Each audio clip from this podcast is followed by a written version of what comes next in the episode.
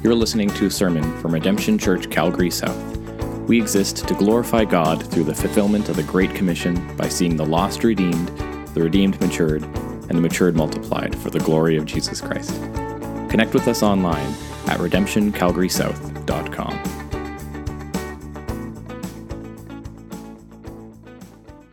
My name is Quentin. I'm the pastor here at Redemption Church, Calgary South.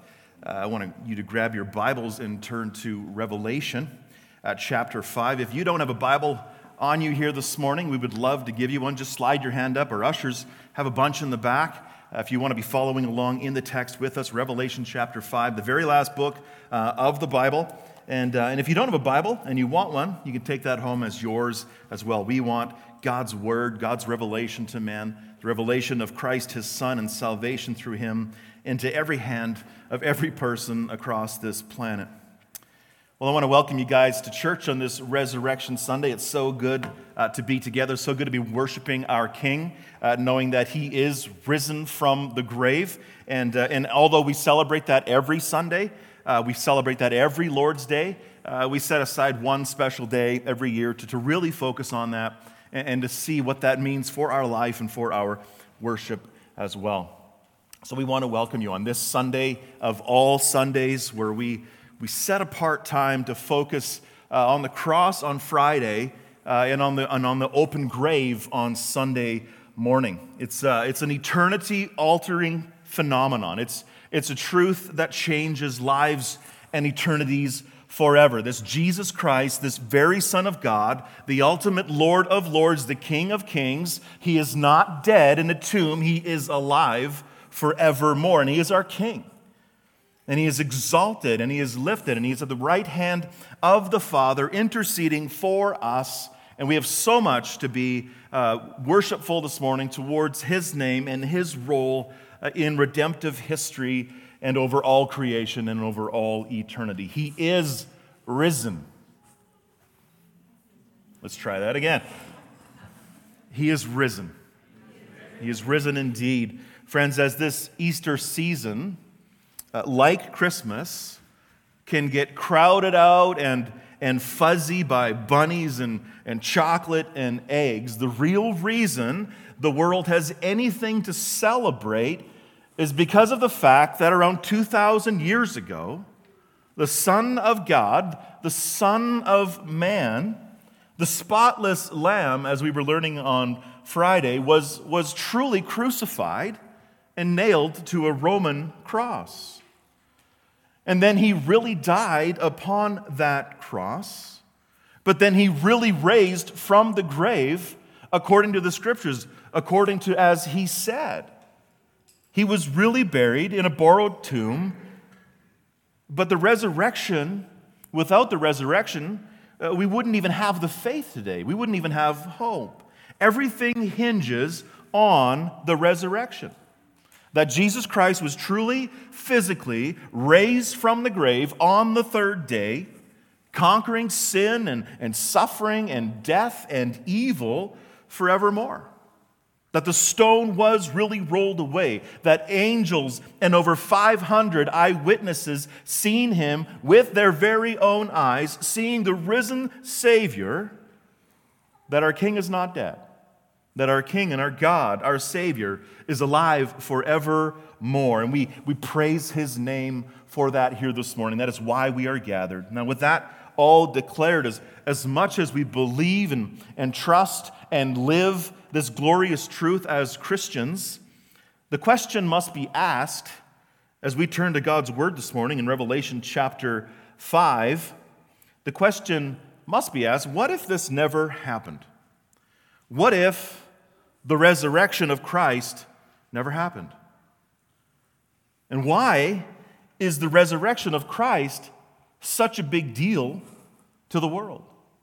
Why is the Christian faith so utterly dependent upon the actual physical bodily resurrection of its leader? Like, what if, like Mohammed or Buddha or Confucius or any other religious leader, our leader, Jesus Christ, didn't actually rise from the grave? He actually stayed in the ground, he stayed dead. Would that make a difference? Does it make a difference? And if so, why?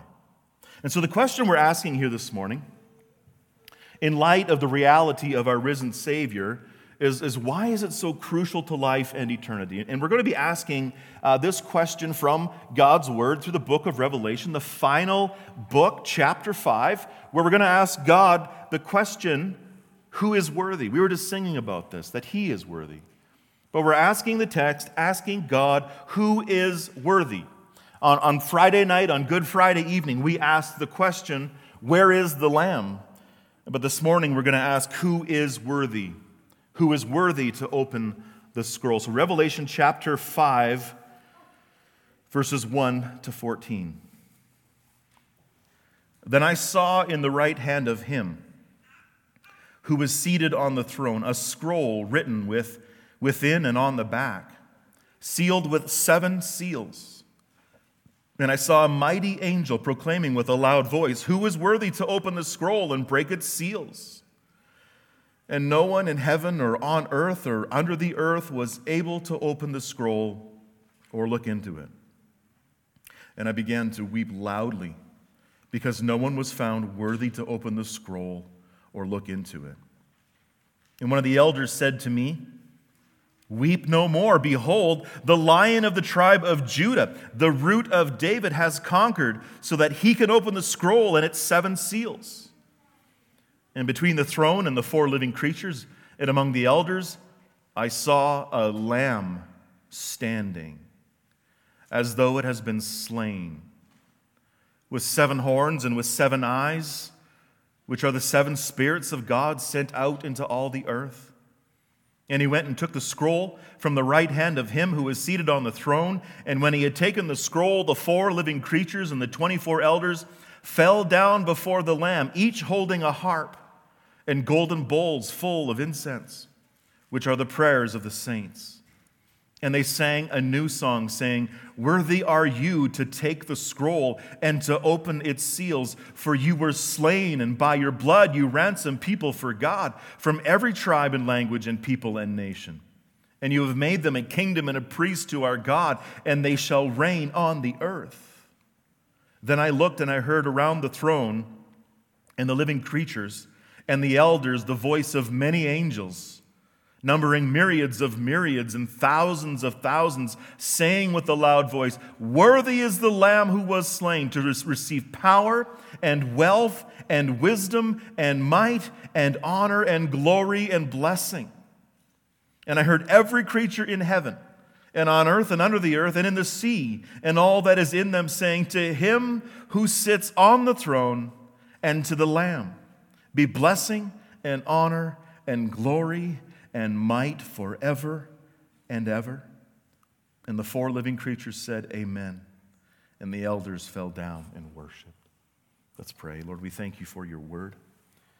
We thank you that your scripture was breathed out by you, written through men, that your Holy Spirit wrote your very word to us that you want us to know and want us to live by. And Lord, we thank you that we have the Holy Spirit dwelling among us, that He tabernacles among us, and that He always works according to His word. And we ask this morning that on this Easter Sunday, this Resurrection Sunday, that your Spirit would take your word and you would implant it in our hearts so that we can believe. Lord, as we come to worship you on this Resurrection Sunday, we exalt the name of Jesus Christ in our hearts. We lift him high in our thoughts. And we are so grateful, so thankful that he did rise from the grave. As we think about the blood poured out and his body broken for us on the cross on Friday, where would we be uh, apart from his resurrection? Lord, we thank you for your perfect redemptive plan since before the foundation of time, that you sought to save sinners from their sin, and you did it through the victory of a lamb that was slain and risen from the grave. And we pray all of this in the name of King Jesus. Amen. Well, brothers and sisters, we need a risen Savior, even more than we even know or even believe. Uh, the world needs a resurrected Christ much more than the world ever knows. The resurrection of the Lamb of God has consequences far beyond even what we can comprehend. But we too look to God's word and we apprehend it because he has revealed it to us through his written word. This love letter written from God to his people, to the world, so that they come, can come to know Jesus Christ.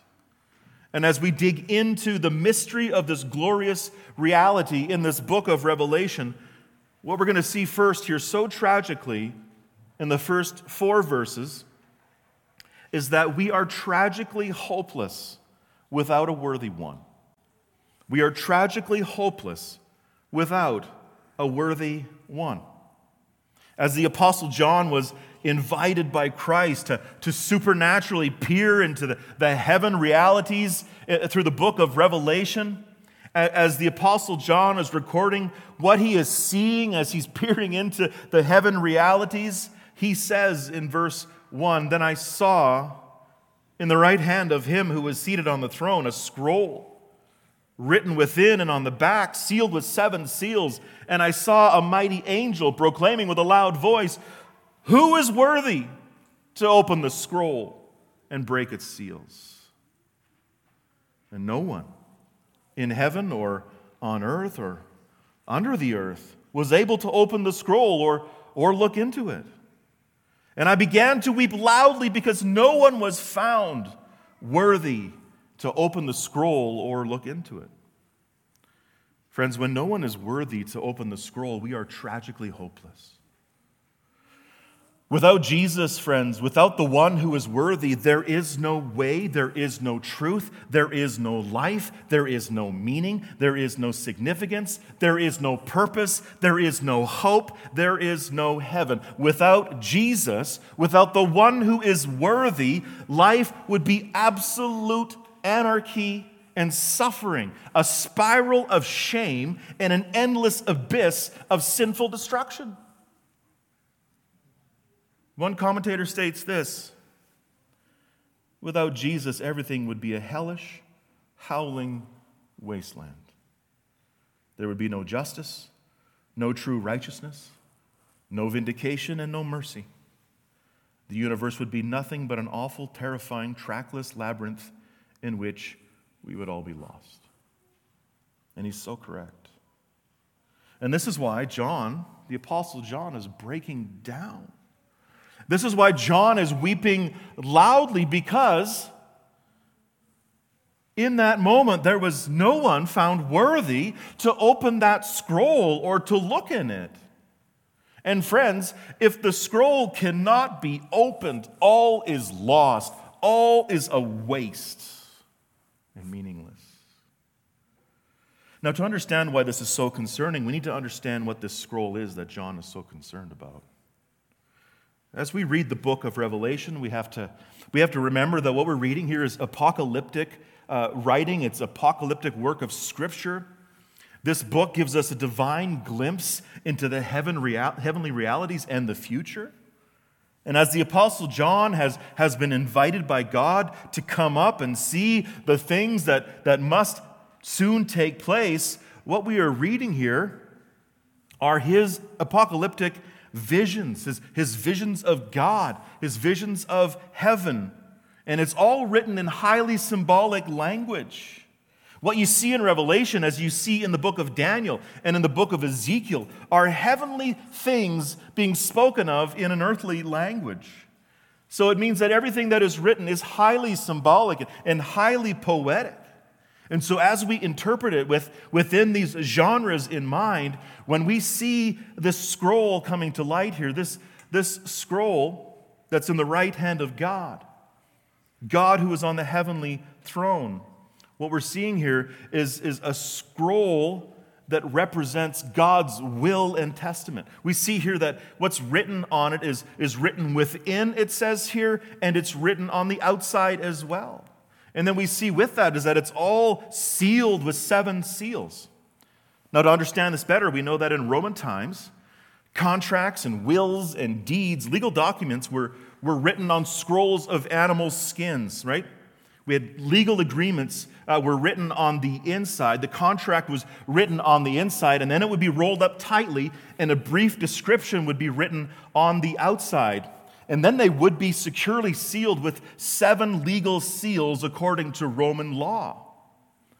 And so, in the case of, of this scroll in the right hand of God that nobody can open, what we understand that is being symbolized here is that the, the, the scroll symbolizes God's will, His testimony of what is to come. It, it's a scroll revealing God's further plans for the conclusion of mankind and all of history.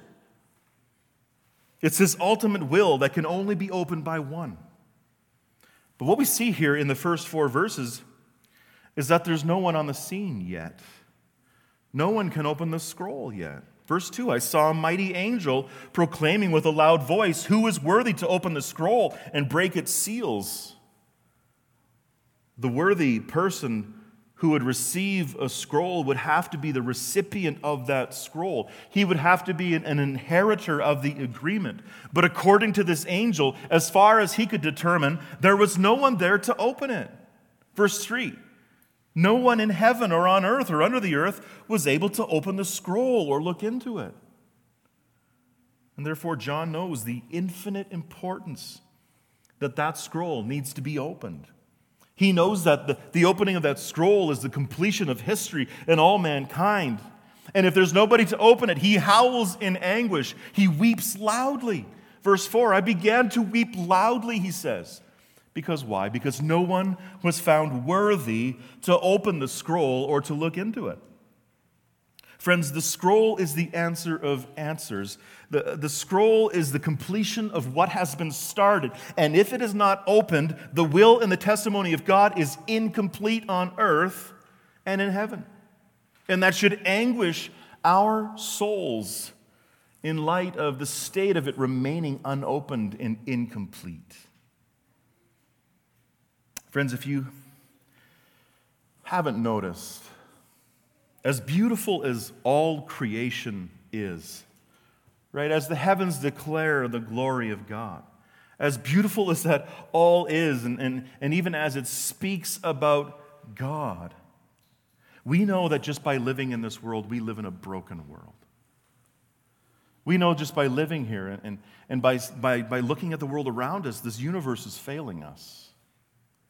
Ever since our first father and mother ate of the fruit and, in the garden, death, disease, suffering, and, and sin and, and struggle has been the human condition. As Adam and Eve were the first to disobey God, there were cosmic consequences to pay. That through their sin and through our continued infatuation with sin and through our, our continual giving ourselves over and against the will of God, our universe has become so stained to the outermost reaches and so saturated to the innermost recesses that all of creation, as Romans 8 teaches us, is waiting in eager longing. All creation is seeking to be set free from the bondage and corruption because of our sin. Romans 8:22 For we know that the whole creation has been groaning together in the pains of childbirth until now. What are they groaning about? They're groaning in anticipation of an answer from heaven. As, as the world and as all creation continues in a digressing pattern of death and, and decay from the very beginning, it is anticipating a resolution that can only come through the scrolls being opened. When we think about our sin, just think about the pride and, and the lusts and the evil desires that tend to govern the hearts of humanity. Just think of the rejection of objective truth today. Just think about the acceptance of subjective lies. Think about the, the breaking down of what's right and good and true for the embracing of what's clearly wrong and bad for us. Think of the breakdown of, of marriage and family and natural relations, the carnal confusions, and the wasting passions. Think about the atrocities and the hate, the murderous tendencies. Think about the pain and the suffering and the sorrow and the cancer. Think about the disease. And even in this season, think about the viruses we face. Friends, the world is broken. the world is falling apart. It's not getting better, nor will it get better apart from the opening of the scrolls. So, as John sees this scroll in the right hand of the Father, as he sees that there is no one in heaven or on earth or under the earth to open the scroll, hopeless despair is all that is left, and rightly so right? Because apart from the scroll being opened and the will and the testimony of the Father being unleashed to finally deal with our sin and evil and the enemy and death, friends, there is no hope. There's no meaning. There's no purpose. There's no answer. In short, if the scroll is not opened, the Bible's promises do not come true and it's all a big lie, and we might as well just go home. Let me ask you do you feel like that at times? Do you feel that? Do you, do you ask sometimes, what's the point in all of this? Like you look around and you see the mess that the world is in, and it just seems like nothing's getting better.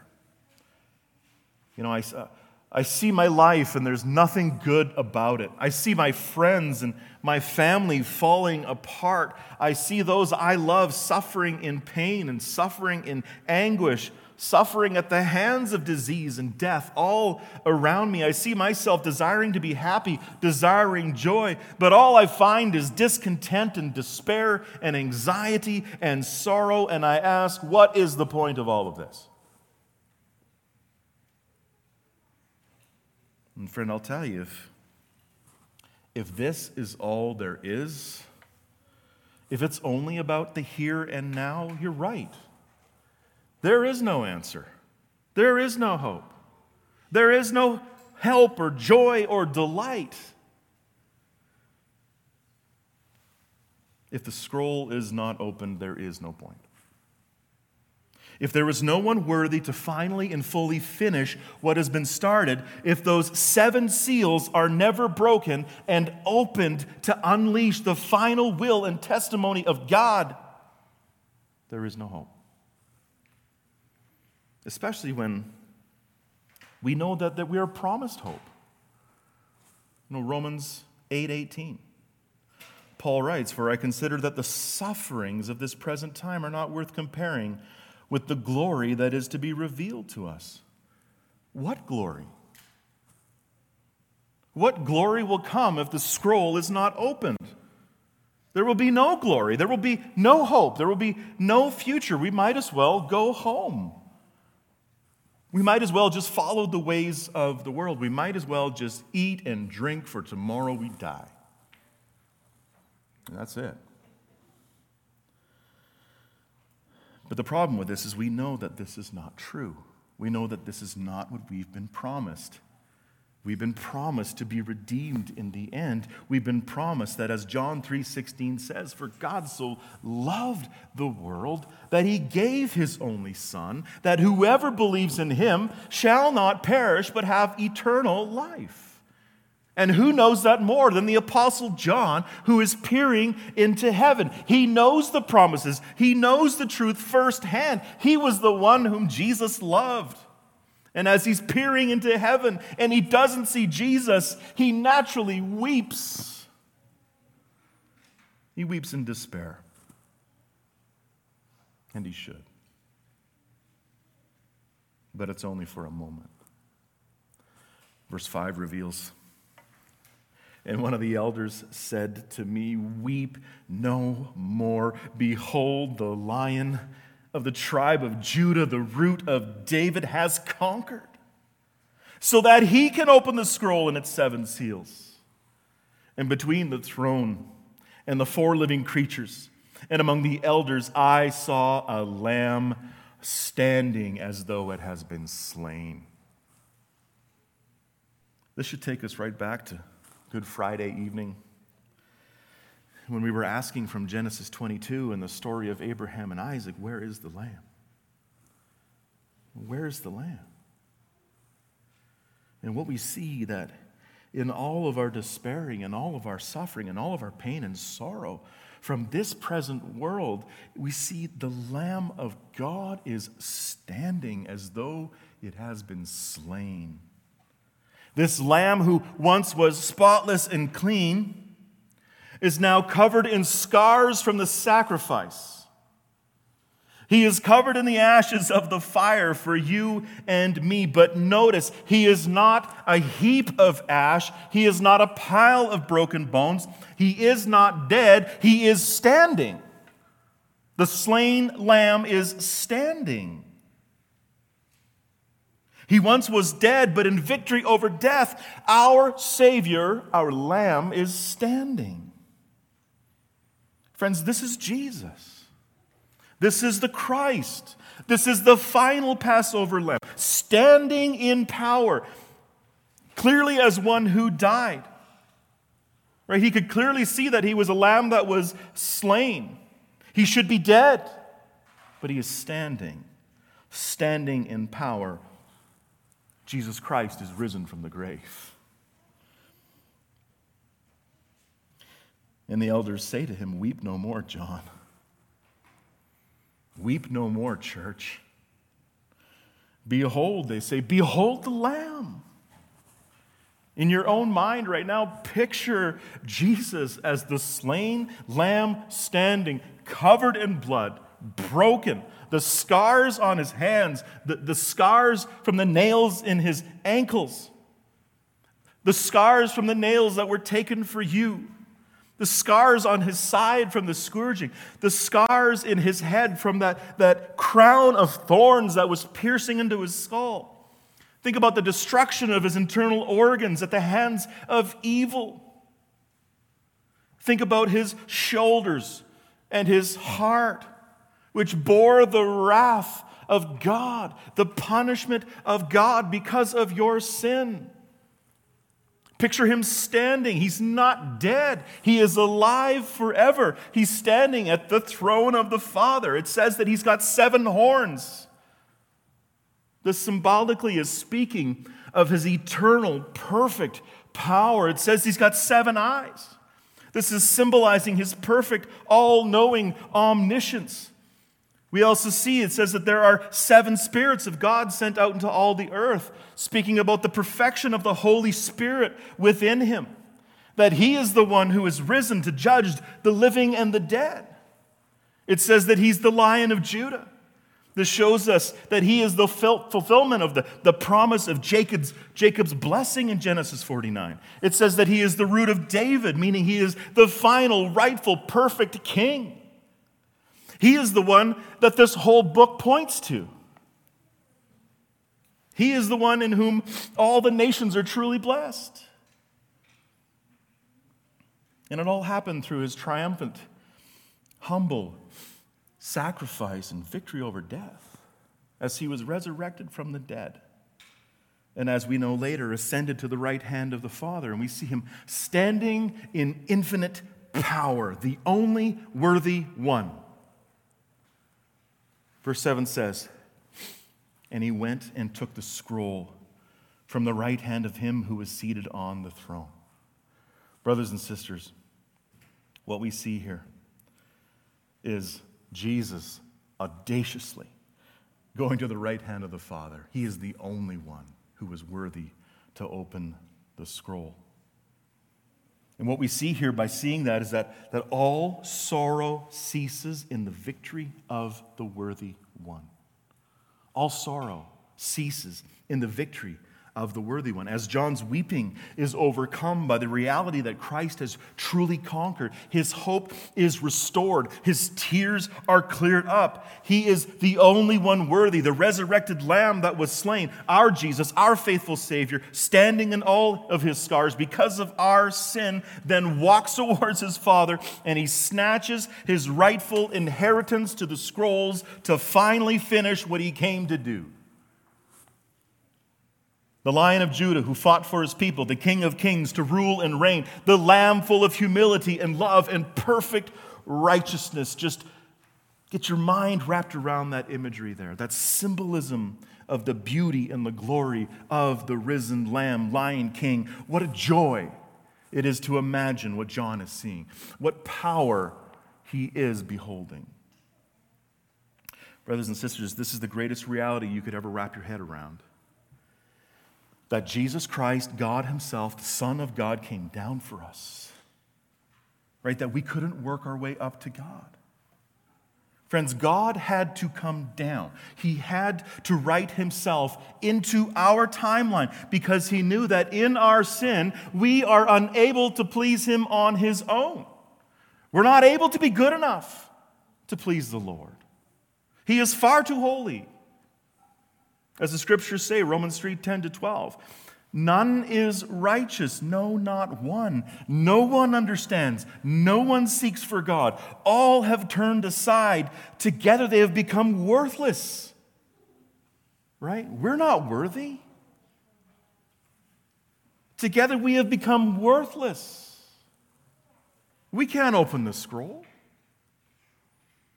Romans 3:23 for all have sinned and fallen short of the glory of God. We cannot escape that reality on our own. We are sinners through and through and the repercussions for our sin is eternal death against an infinite holy God. And the wages of that sin is death as the children read. But but the free gift of God is eternal life in Christ Jesus our Lord. In who? In Christ Jesus our Lord. This Jesus who has come as the lion. This Jesus who has come as the king. This Jesus who has come as the lamb to destroy the enemy who has his hold on you, to take back his rightful rule and reign over your life, and to humbly suffer the shame and punishment that we all deserved as our final perfect lamb sacrifice. So that he could free us from ourselves, so that he could free us from our world, so that he could free us from the darkness. All for your eternal good, but even more than that, for God's infinite glory. Jesus alone is the only one worthy to take the scroll. He is the only one worthy to break its seals. Right? I hope the picture in your mind is not this weak, kind of Renaissance, effeminate, pitiful Jesus.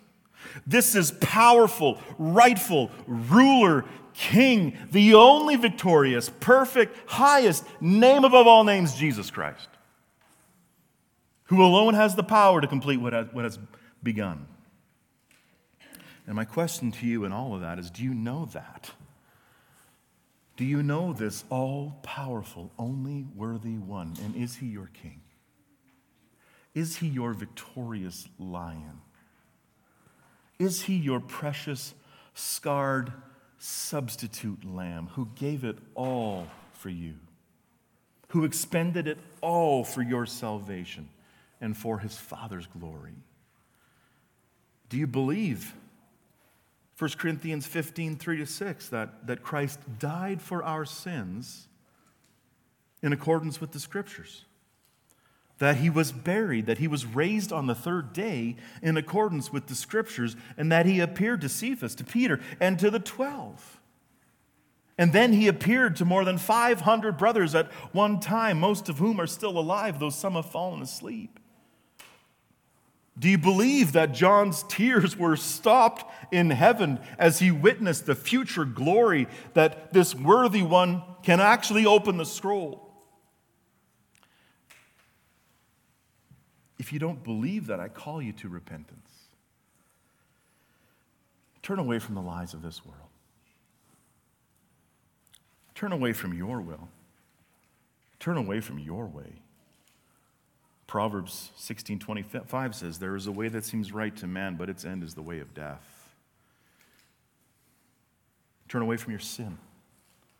Turn to the love and the grace of God. Ask God to remove your unbelieving heart of stone. Ask Him to give you a heart of flesh so that you can believe, that you can confess that Jesus Christ is Lord. The Bible says in Romans 10 9 to 11, because if you confess with your mouth that Jesus is Lord and you believe in your heart that God raised Him from the dead, you will be saved.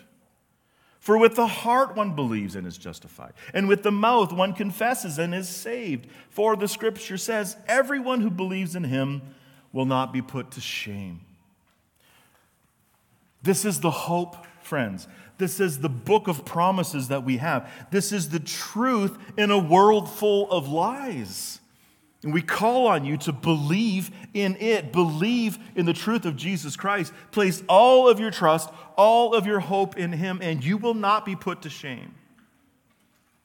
Because, friends, the Lord has provided. Where is the Lamb? The Lamb has risen from the dead. Who is worthy? He who has ascended to the right hand of the Father. He's the only one worthy to take the scroll. He's the only one that can fulfill the will and the testament of the Father. He is the only one who can make all things right, to make all things new. And this is what it's all about, friends. Nothing matters in light of this. This is everything.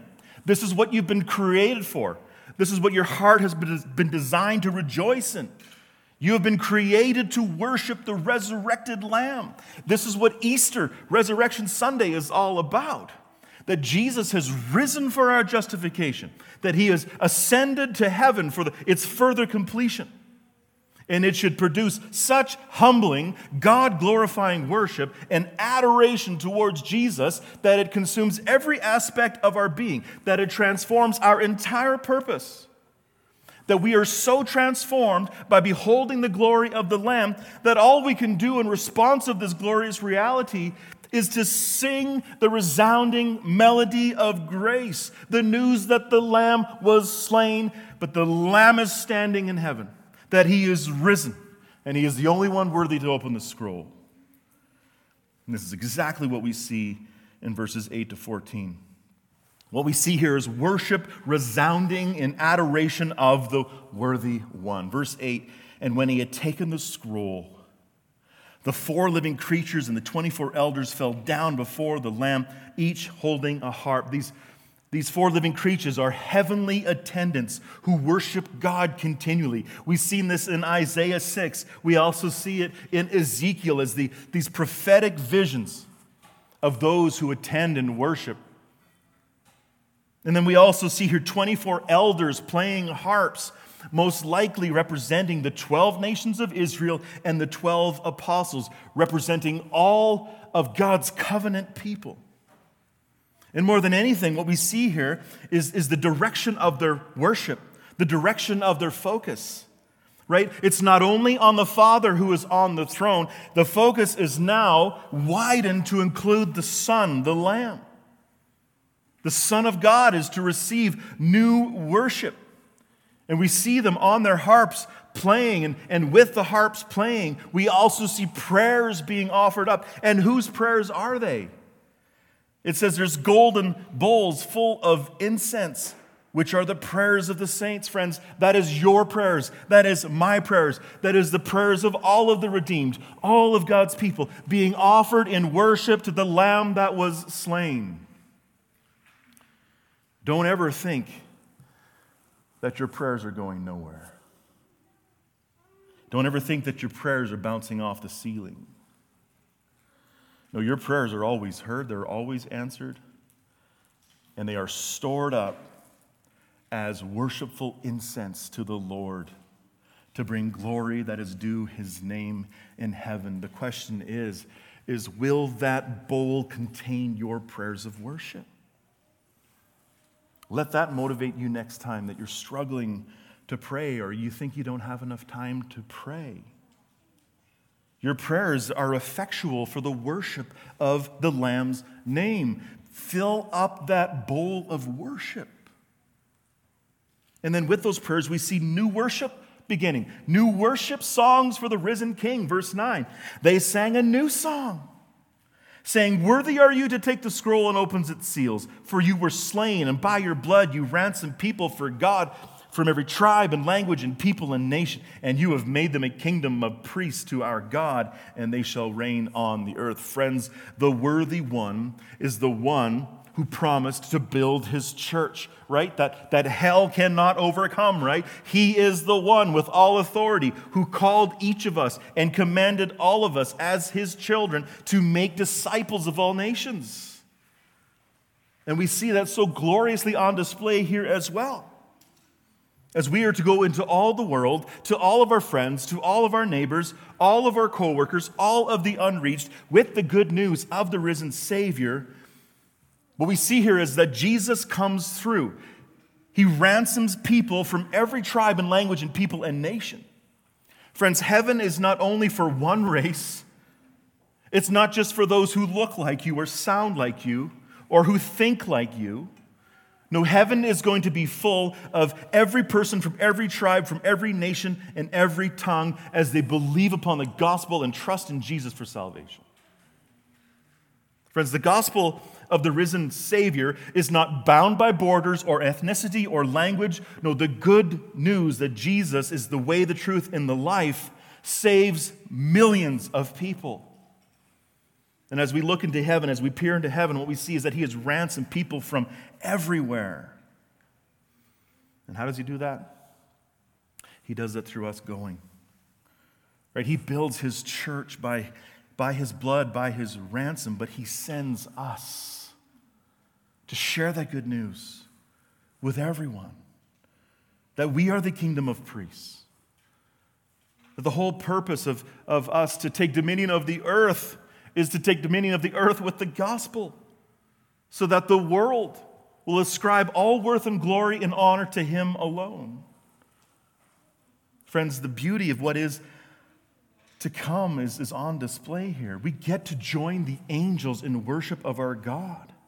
In fact, the text is showing us here we get to join a myriad, a multitude of thousands and thousands of angels, the greatest choir you could ever hear, and it's going to continue forever and ever and ever. Verse 11 Then I looked and I heard among the throne of the living creatures and the elders the voice of many angels numbering myriads and myriads and thousands of thousands, saying with a loud voice, Worthy is the Lamb who was slain to receive power and wealth and wisdom and might and honor and glory and blessing. And I heard every creature in heaven and on earth and under the earth and in the sea and all that is in them, saying, To him who sits on the throne and to the Lamb be blessing and honor and glory and might forever and ever. And the four living creatures said, Amen. And the elders fell down and worshiped.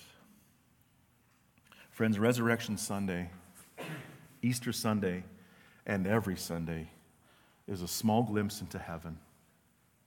As we sing, as we worship, as we ascribe all power and wealth and wisdom and might and honor and glory and blessing to Him who sits on the throne and to the Lamb, this is a small taste of heaven as Jesus will appear in heaven as the one who was slain. He is a standing Savior, and he audaciously grabs hold of that scroll because the grave is empty. He is not dead, he is alive, he is risen from the grave, and he is Lord, and we will worship him forever and ever. To him who sits on the throne and to the Lamb be blessing and honor and glory and might forever. So let me ask you where is the Lamb the Lord has provided? Who is worthy to open the scroll? Worthy is the Lamb who was slain, the Lamb who has risen, and the Lamb who is coming again to take us home and to complete what he has started. Let's pray. Father, we do thank you that as we get to peer into heaven through this text, that as you used John's eyes and as he wrote down by your Spirit what you would have for us, that we get a, a small taste of the infinite glory of what is to come.